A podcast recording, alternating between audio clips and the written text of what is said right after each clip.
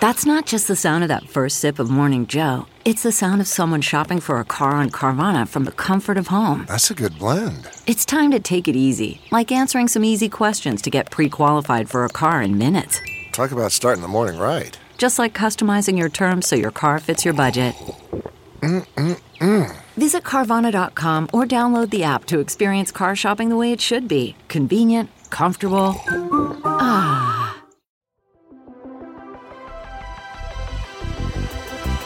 Welcome to the Gaming Ride Home podcast for Thursday, May 21st. I am Kyle Hilliard. Here's a whole bunch of video game stuff that happened recently. Valorant from Riot Games has a release date. The Scott Pilgrim video game might be making a return. There is a small tease for what the Cuphead animated show will look like online. Tencent is taking the System Shock franchise forward and a bunch of interesting indie titles released today.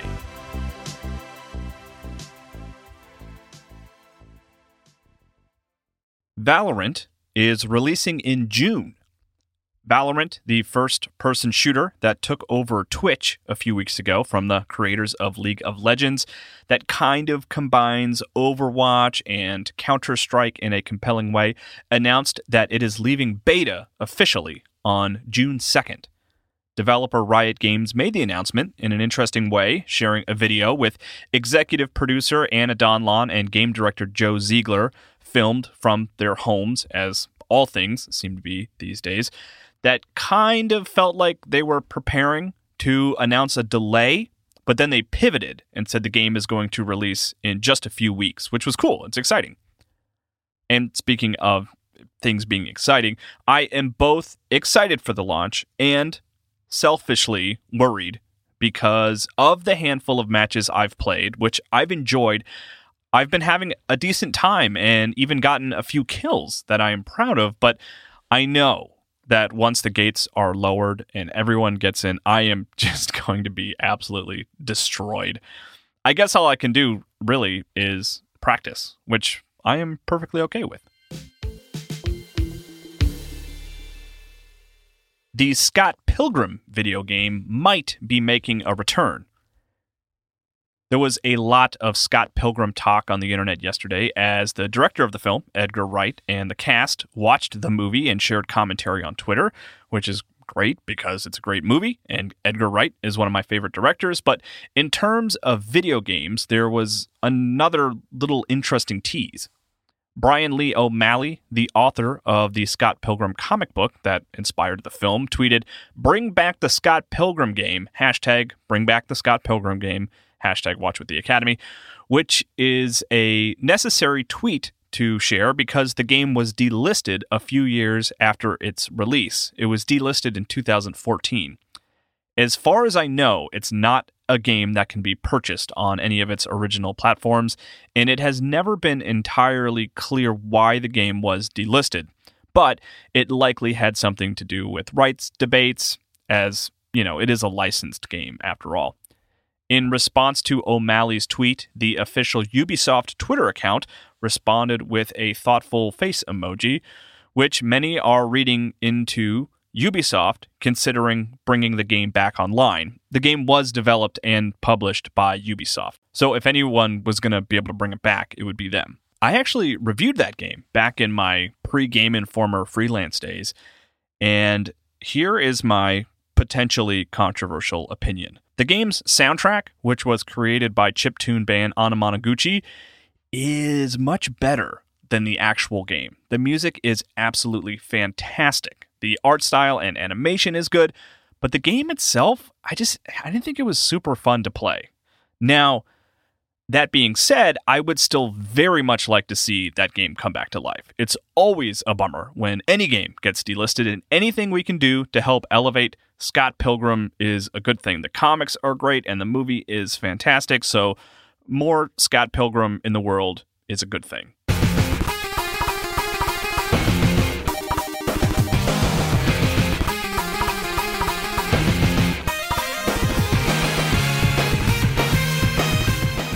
Netflix's upcoming Cuphead animated show gets its first image. Netflix announced that an animated show based on the popular game Cuphead was in development back in July, but we haven't heard much about it since then until now. The upcoming 2020 Annecy International Animated Film Festival, which is a festival that celebrates animation that will be held in June, will be sharing some work in progress footage from the show. On the Annecy website, it describes the show with the text the video game that smashed onto the scene with a gorgeous retro animation style, crazy boss brawls, and nearly impossible gameplay now comes to life in The Cuphead Show, with a, an exclamation point. This character driven comedy follows the unique misadventures of the impulsive Cuphead and his cautious but easily swayed brother Mugman. On the site, it also says that the show will have 11 10 minute episodes. The most interesting thing from the listing, however, is a single shot of what the show will look like, which is different from the game. It seems to straddle the line between the undeniably classic look of the game, but then it also has a more modern animation style. It's hard to extrapolate too much from the single image, but it's the most we've seen of the show so far. I will share the image on the at Gaming Ride Home Twitter account alongside the post about this episode, so you can go see it there. Or you can check out the Annecy website, which is linked in the show notes.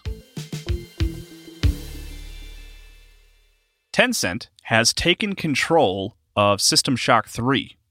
The story of System Shock 3 is a complicated one. Publisher Nightdive Studios, a company that specializes in revitalizing classic games, owns the System Shock intellectual property, but developer Otherside Entertainment has been working on a new System Shock game System Shock 3 for some time, but recently experienced some tribulations with layoffs. But now it seems the game may be back on track with the help of Tencent. As the developer Otherside Entertainment recently tweeted, we are happy to announce that Tencent will be taking the hashtag System Shock franchise forward, as a smaller indie studio, it had been challenging for us to carry the project on our own.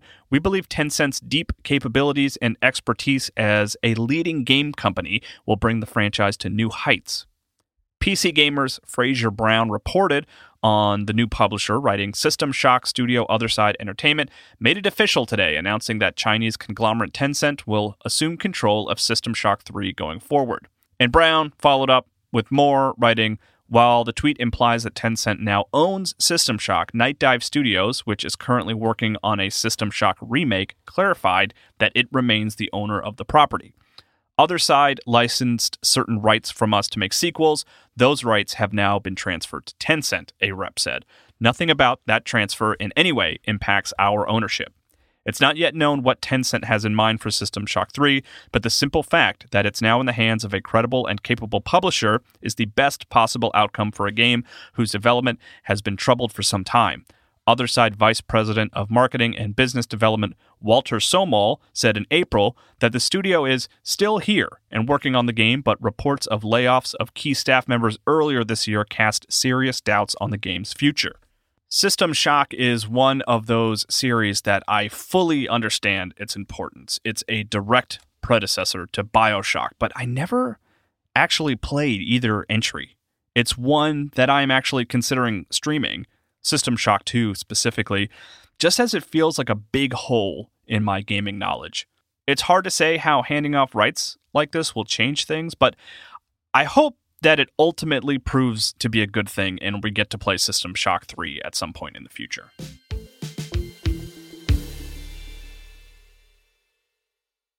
Okay, it's time to commit. 2024 is the year for prioritizing yourself. Begin your new smile journey with Byte, and you could start seeing results in just two to three weeks. Just order your at home impression kit today for only $14.95 at Byte.com. Byte clear aligners are doctor directed and delivered to your door. Treatment costs thousands less than braces. Plus, they offer financing options, accept eligible insurance, and you can pay with your HSA FSA. Get 80% off your impression kit when you use code WONDERY at Byte.com. That's B-Y-T-E dot com. Start your confidence journey today with Byte. CarMax is putting peace of mind back in car shopping by putting you in the driver's seat to find a ride that's right for you. Because at CarMax, we believe you shouldn't just settle for a car you should love your car. That's why every car we sell is CarMax certified quality so you can be sure with upfront pricing that's the same for every customer. So don't settle. Find love at first drive and start shopping now at CarMax.com. CarMax, the way car buying should be. Here's what released today, which is a surprisingly dense list for a lot of interesting indie PC games on Steam specifically. What the Golf is out today on Switch, which is a very funny, very strange sort of golf game that found a lot of success last year on PC and iOS. It was a big selling point for Apple Arcade's platform, and Switch feels like a good fit for it. Honestly, I think playing it on your phone is still your best bet, but playing on Switch with a controller, I think, would work very well. A demo for Iron Man VR released today on the PlayStation Network, which was very unexpected. Players who play the demo will apparently unlock the Molten Lava Armor Deco in the full game when it releases on July 3rd. According to Jonathan Dornbush, writing for IGN, the demo includes the Malibu tutorial mission, interactive Stark Jet cinematic starring Tony Friday and Pepper Potts, Out of the Blue, Stark Jet gameplay mission, Flight Challenge optional mission, and an Advanced Combat Challenge optional mission, which seems pretty substantial.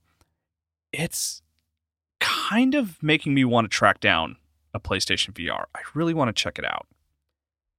Dan Carlin, who is known for the Hardcore History podcast, which I have embarrassingly never listened to, but have heard on multiple occasions that it is a very, very good podcast, released a VR game today. Carlin didn't, you know, develop it himself. I'm, I'm sure that goes without saying, but he was a consultant and is heavily involved. It's only $5, and here is how the press release describes it. In this short form VR experience, Dan Carlin leads audiences into the trenches as an active battle scene rages on. Through stunning visual effects, powerfully designed sound, and the guidance of Carlin's iconic voice, audiences get the opportunity to experience a moment in history unlike ever before. Previously available as a location based installation, the home version of War Remains includes new audio and visual elements for people to experience from their homes around the world. The Persistence is out today on Switch, PC, PlayStation 4, and Xbox One. It's a horror first person shooter about surviving on a spaceship in deep space near a black hole while the crew has been infected by a zombie like disease. It looks very Dead Spacey, and when you die, it seems like you get reprinted from a cloning machine, which is a, an interesting idea. Journey to the Savage Planet played with that idea earlier this year, and it was cool. It looks interesting, especially in a world where it seems unlikely EA will ever revisit Dead Space, which is EA's best franchise. In fact, I will go so far as to say that Dead Space 2 is the best game EA has ever made. Crumbling World is out on Steam today, which looks like a Diablo inspired action game taking place in a medieval fantasy world, and it has an interesting low poly art style that looks pretty cool. Old Gods Rising is on Steam today, and it has a strange setup where the character you play as is hired as a consultant on a film, so you travel to a university to uncover a bunch of scary secrets. It seems like a first person kind of puzzly horror game. Red Wings Aces of the Sky is out for Switch, and it's a flight simulator, and it looks like you can use the Joy Cons like you would a, a yoke on a plane, though I hope that's not the only option. It has a very strange live action trailer about a kid getting into a discussion with a ghost in a museum. It's weird. Shadow Arena enters early access today, which is a sharp looking free to play multiplayer arena battler that seems to take place in a fantasy world and focuses on magic and melee attacks. The early access version has six game modes and 10 playable characters, according to the press release. Monster Train is on Steam, and it's a rogue-like deck builder game that takes place on a train headed to hell, which, as much as the words deck builder and roguelike are personally huge turnoffs for me, I am really into the idea of being on a train headed straight to hell. That sounds pretty crazy. Aqua Lungers is out on Switch today. It's a competitive 2D platformer where you have to collect treasure while fighting off various enemies and bosses while you move between ground and the underwater. It has a single player mode. 2, you know, if you don't like people. Timelie, which I hope I am pronouncing correctly, came out yesterday on PC and it has some Metal Gear Solid stealth vibes where you have to stay out of vision cones, but it seems more like a strategy game where the the twist is that you can control time like a media player, as the game's description on Steam explains it. And though it has been out for many years, it's worth noting that DayZ will be free this weekend on Steam starting today, and it will also be heavily discounted on PS4 and Xbox One over the weekend. If it's one you've been curious about all these years, like me, it looks like this weekend is the time to jump in. That's it for gaming news today. I was able to get in half a match of Crucible yesterday, the Amazon game. It launched later than expected, and the download finished about 30 minutes before we were set to record the Min Max show, so I wasn't even able to finish one match after getting through the training. I apologize to all my teammates for having to drop out. I really have not played enough to generate an opinion about it, but I will say the maps seem very large, for better or worse. And the first game I thought of after jumping into a match and fighting off some various NPC monsters in the environment was Evolve, which I was not expecting. I don't think the game plays like Evolve ultimately, but being in a big jungle and fighting little monsters while seeking out the other team just made me think of it. I would like to play more if for no other reason than to just get a handle on how the game works. I've also been playing a bunch of Saints Row the Third Remastered, which releases tomorrow, and I have been enjoying revisiting the game more than I thought I would, honestly. Some of the humor is cringeworthy, especially in 2020. But, I mean, to be fair, the game was often pretty cringeworthy when it originally released, too. But, I mean, time really has not been kind to some of the jokes. I do still like the characters and the voice performances, though, and the gameplay is undeniably fun.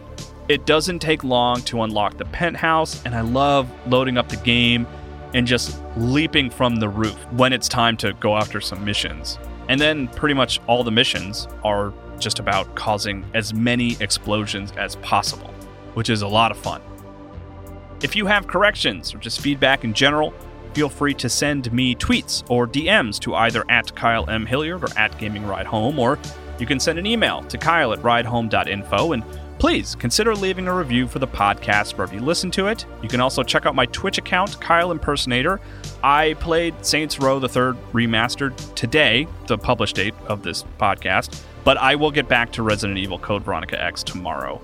And you can also find me on the MinMax show for more long form video game discussion. We actually had my former coworker Dan Ryckert on the most recent episode, and we talked about the best games from the last decade, starting with 2000 and then going to 2009. It was a good chat. I enjoyed that episode.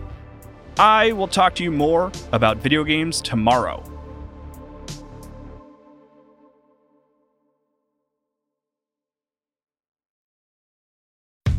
How powerful is Cox Internet?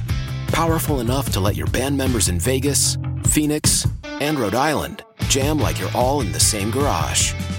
Get gig speeds powered by fiber from Cox. It's internet built for tomorrow, today. Cox, always building better. Download speeds up to 1 gigabit per second. Cox internet is connected to the premises via coaxial connection. Speeds vary and are not guaranteed. Cox terms and other restrictions may apply.